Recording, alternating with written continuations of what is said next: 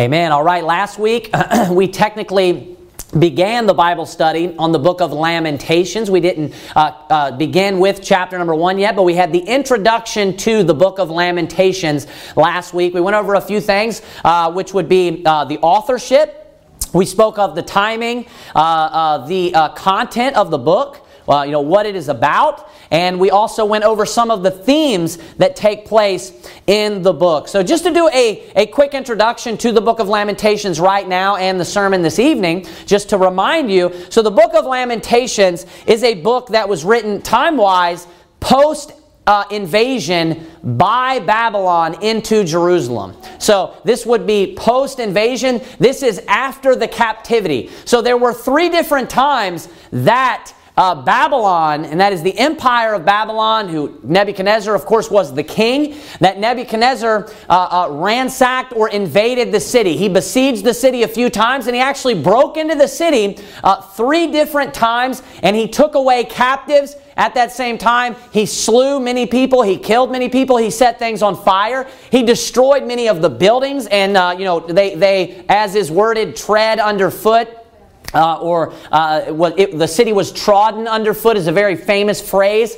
Uh, numerous different times uh, throughout this period uh, of, of, uh, the, of Babylon, the empire coming into Jer- Jerusalem. Now, one thing that I want to mention too that I believe I, I alluded to, but I didn't emphasize this, and this is very important to the book of Lamentations. The book of Lamentations is very much a book of poetry. And as I said, I know that I alluded to it because when I brought it up, was when I was speaking about Jeremiah and how Jeremiah doesn't write much poetry in the book of Jeremiah. He does some. Now, you know, like I said about the authorship, it's possible that Jeremiah was the author. I'm not positive about that, but I just said that I felt as if there was insufficient evidence to come to a conclusion or to draw a hard line on this particular issue. Maybe I'm overlooking some information that reveals the author, uh, the identity of the author, uh, but f- at this point, I'm not exactly positive who the author is, and it may just be that we don't know and, and that we're not going to be able to know, and that information is not given to us, and that's perfectly fine. There are things in the Bible that we aren't going to know, and I uh, went over that last week as well. So so we're going to see a lot of poetry throughout the book of Lamentations. There, are multiple uh, uh, uh, metaphors that are used, there are multiple analogies that are used, and that is really going to walk us into chapter number one. I'm going to quickly give to you the theme of chapter number one. Chapter number one is about a woman, and this woman's name is Zion, is what she is referred to repeatedly. It's about a woman who is mourning and who is in uh, affliction, and she is in sorrow and misery. And what she is mourning about, and this is the major theme right here in this particular statement, she is mourning because there is none to comfort her. That theme is brought up repeatedly throughout Lamentations chapter number one. And so, as I said, we're going to see a lot of imagery. When we read through Lamentations number one, it's going to be very poetic. There's going to be a lot of symbolism and there's going to be a lot of imagery. And then at the end, I want to give you some typology as well. So this, of course, is a considered a historical book. It recorded the uh, uh, prophecies that Jeremiah prophesied would come to pass uh, regarding the destruction of Jerusalem. Um, and let's begin with Lamentations chapter number one, verse number one. The Bible says, "How doth the city sit solitary, that was full of people?" How is she become as a widow?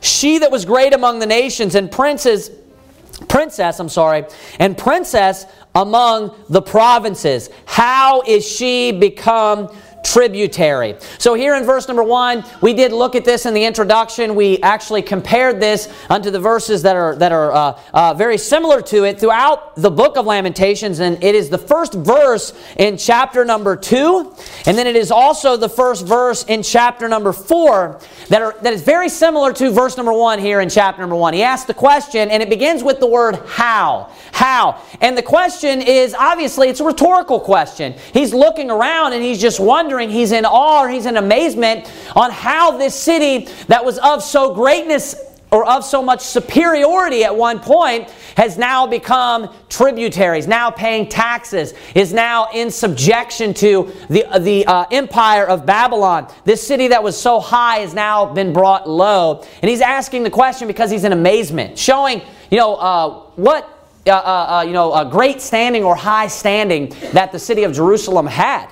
Notice how it's worded. It says, she that was great among the nations and princess among the provinces. So notice that she had superiority over all the other provinces. She was, she was great among all the other nations. If you think about all of the, the, the dynasties, uh, uh, the, the time of the dynasty of Israel, and the particular periods of time where they truly did reign over many nations.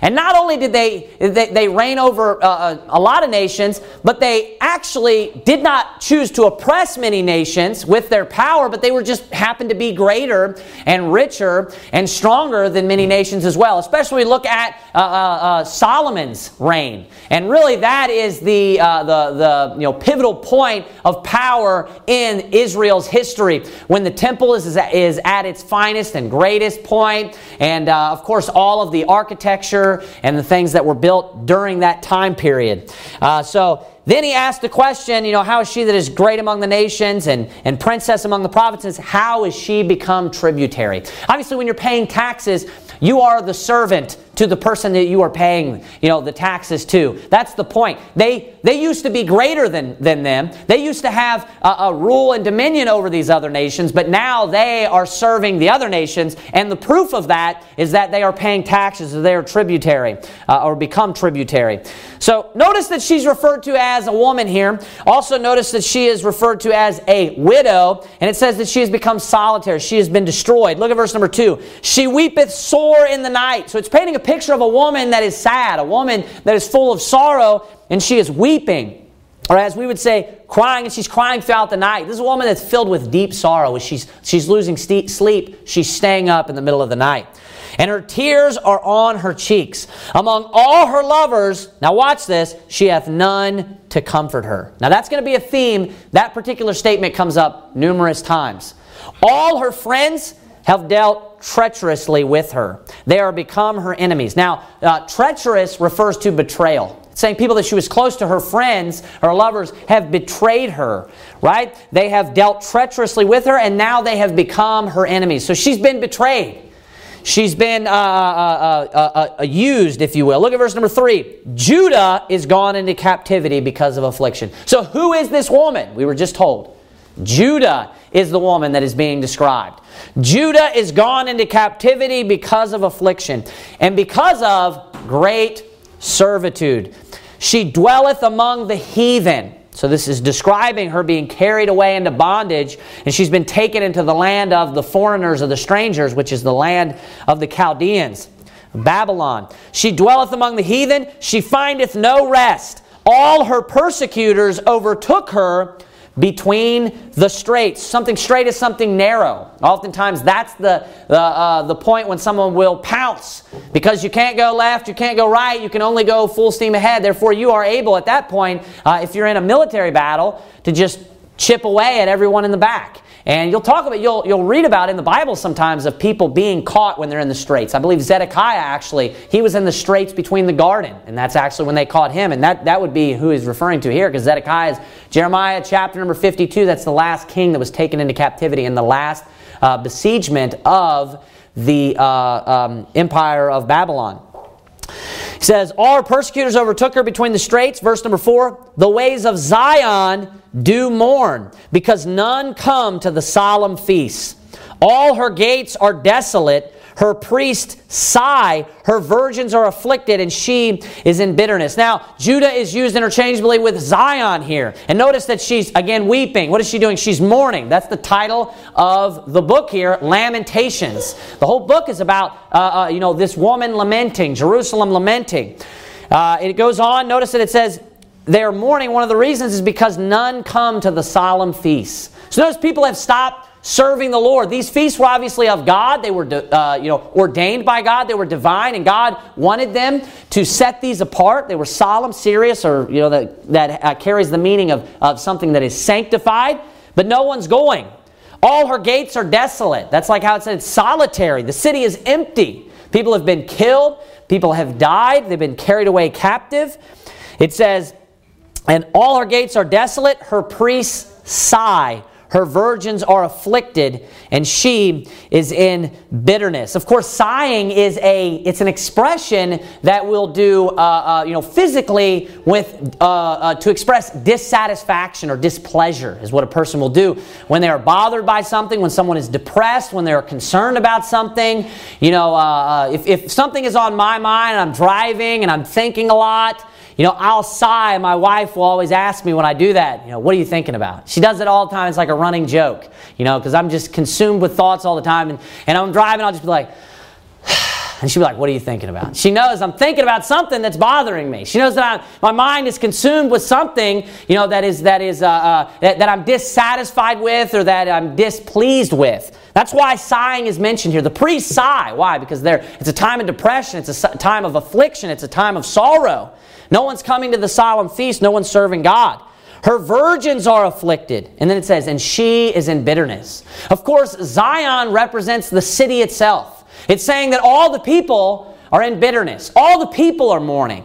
All the people are, are afflicted and they're weeping and they're sad. That is what this, this woman represents, is she represents the, the, the citizens of Judah or the citizens of Jerusalem. Verse 5 says, Her adversaries, that's like an enemy, are the chief. Notice again how the tables are turned. It's saying that the adversary rules over her. Her enemies prosper, saying they're victorious over her. For the Lord hath afflicted her for the multitude of her transgressions. Now notice it says for, meaning because. So notice that the reason why her enemies afflicted her was because the Lord afflicted her using her enemies. Her adversaries, uh, uh, you know, were just a tool in the hand of the Lord to punish her for her affliction, or I'm sorry, for her sins or transgressions. And then it says, her children are gone into captivity before the enemies. That's one of the, the punishments. If you go to the, the book of Deuteronomy, Deuteronomy chapter number 32, you're going to read about some of the punishments that God promises that He will bring upon. Or it's Deuteronomy 28, I'm sorry. Uh, uh, Deuteronomy 32 is on my mind because we're on the wine issue lately. But Deuteronomy 28, I believe it is, is where uh, the record is of, of all the, the, the prophecies that God warns the nation of Israel with when they make the covenant of what He will bring upon them if they disobey the covenant. If they disobey His commandments, and these are uh, all of the, the judgments. Uh, he talks about the fact that they're going to be in famine. He talks about the fact there's going to be sicknesses. He talks about the fact that he will bring the, the enemies upon them, and they'll bring in he'll bring in people that are swift as an eagle. You know how uh, the, the Babylonians and the Chaldeans were described as being swift as an eagle. This is the judgment of God that he had warned them about. Also, captivity was one of those uh, judgments. It says in verse 6 And from the daughter of Zion, all her beauty is departed. Her princes are become like harts that find no pasture and they are gone without strength before the pursuer. A hart is like a type of deer, basically, and it's saying that they've all scattered because they found no pasture. They're, they're searching for something to eat. That's what a deer is looking for. And if they find no pasture, they're going to move on. It's, it's referring back to, again, it being desolate or it being solitary, it being empty. And what does a hart do? They'll leave if there's nothing to eat there. That's what they're saying. There's no food, there's nothing there, they left. And then it says, uh, verse number seven Jerusalem remembered in the days of her affliction and of her miseries all her pleasant things that she had in the days of old. So those are strong language used there. Miseries is a strong word. We sometimes, you know, uh, abuse words and we use them too loosely. Like, oh, that's horrible, right? When we're talking about milk spilling. Or that's terrible when, you know, something small happens, you know, just something very little happens. You know, that, you know, your wife just barely overcooks, you know, the food. And you're like, that's terrible. No, I'm just kidding. So you'll have like these small little things, little, little mishaps happen, and we'll use these words a little bit too strongly. Horrible, you know, terrible. But these are strong words, just like the word misery. Misery is, is, is uh, uh, just deep, deep pain and sorrow. That's what the word misery means. It's, it's very strong, severe sorrow. It's something that you would use to describe death it's something that you would use to describe, you know, the, uh, some of the worst, you know, catastrophic events, catastrophic events that have taken place or maybe that you have encountered in your life. Misery is a word that you could probably only use to, to uh, uh, you know, label a few events that have you have experienced in your life. It's a strong word, and it says that the, in her days of her misery and affliction, she remembered her pleasant things. So, in a time of trouble, she's sitting here and she's reflecting back upon how good things used to be. And that's what people will often do when they're in hard times. You sit there and you torment yourself with thoughts. You sit there and you think about things, and oftentimes, you know, when you're you you are in a hard time or you're you're going through an issue, you, for whatever reason, you are your worst enemy, and you sit there and you imagine and, uh, uh, things that are that are uh, uh, maybe possibly going to happen that are bad, or you think thoughts that make you feel worse. And obviously, in a moment of distress and misery, uh, you would make yourself feel even worse if you started reflecting upon how good you used to have it. And this is oftentimes how people react when they're in times of tribulation and trial. That's why this is mentioned. Another thing that I talked about in the introduction that I want to bring up is that the book of Lamentations is extremely personal from the writer's perspective.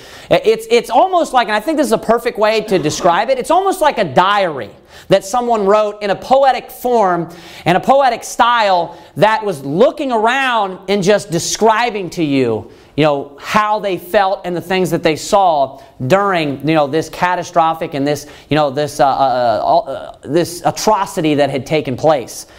So it's a very it's a very personal book and, and that's why you see a lot of emotion here. That's why you can see a lot of deep feelings and deep thoughts you know being pulled out from it looks like the writer's soul and put upon the paper. It says further uh, um, when her people fell into the hand of the enemy watch this and none did help her. Notice again, no one comforting her, no one being there for her. The adversaries saw her and did mock at her Sabbaths. So not only are those that, that she loved and those that she leaned upon and cared for and was friends with, not comforting her, but now she has people mocking her. So she's in the worst type of situation that she could possibly be in, Zion that is. And now her, her uh, adversaries, after she's just been, you know, uh, uh, used and abused in the most horrible way, she's being mocked and made fun of when she's as down and out as she could possibly be already. So it's just uh, pouring salt into a wound. Look at verse 8.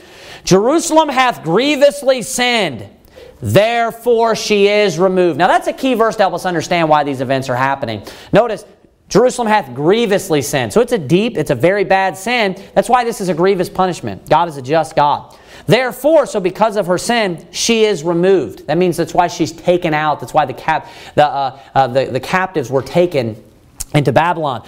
All that honored her despise her because they have seen her nakedness. Yea, watch this, she sigheth and turneth backward. So notice that they look at her, they used to honor her, they despise her. It's painting a very clear picture here of what is taking place.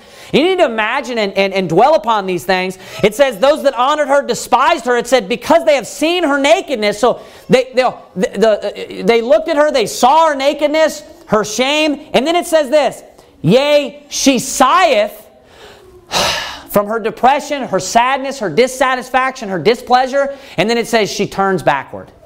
So she sighs. After they look at her, they're mocking her, they, they, they see her nakedness, she sighs, and then she just walks away. What's the picture that's being painted? She's depressed, she's down, and then she walks away what? Alone. That's the picture that's being painted. She's again by herself. She has no one there, and the only people that are there are mocking her and making her feel worse. It says, Her filthiness is in her skirts. She remembereth not her last end. Therefore she came down wonderfully. That's referring to the fact when it says she remembereth not her last end. It's, it's talking about the fact that she didn't know what was going to take place. That's why it says, Therefore she came down wonderfully. They, it's saying that they came in and she was not prepared and, and she was surprised. Therefore, the destruction was that, that much worse. It says, Therefore she came down wonderfully. Now watch this again. She had no comforter. O Lord, behold my affliction, for the enemy hath magnified himself. So now the, the woman cries out to God and says, Look at my affliction. Feeling as if, of course, the, the Lord does not see her and He's not regarding her and He's not hearing her. So this is a, a call of disparity. Calling upon the Lord in the name of the Lord. Verse 10 The adversary has spread out his hand upon all her pleasant things. For, he, for he, she, I'm sorry, for she hath seen that the heathen entered into her sanctuary, whom thou didst command that they should not enter into thy congregation. Now, we're not going to go to it, but if I were you, I would read sometime this week and maybe a couple of times while we're going through the book of Lamentations, we will turn there at, at, one point. Jeremiah chapter 50 through 52, which deals with when these events actually took place. So notice there that, that they, they took that is uh, uh, the enemy, and that's Babylon, all of her pleasant things. This is referring to the things of gold. It's referring to specifically the vessels of gold, the vessels of silver, the fine, uh, uh precious uh, uh, um, silvers and gold of vessel, vessels, that is, that were in the temple and in the sanctuary. These were all in the temple and the sanctuary, and it says they reached forth and took the things uh, uh, that were pleasant. It says, For she hath seen, notice for, because she hath seen that the heathen entered into her sanctuary. So notice that the pleasant things are taking her out of the sanctuary. Well, one of the things that Jeremiah records at the at the end of the book of Jeremiah in chapters 50 through 52 is Babylon going in and removing and taking all of the vessels and carrying them away into Babylon. That's specifically what this is referring to.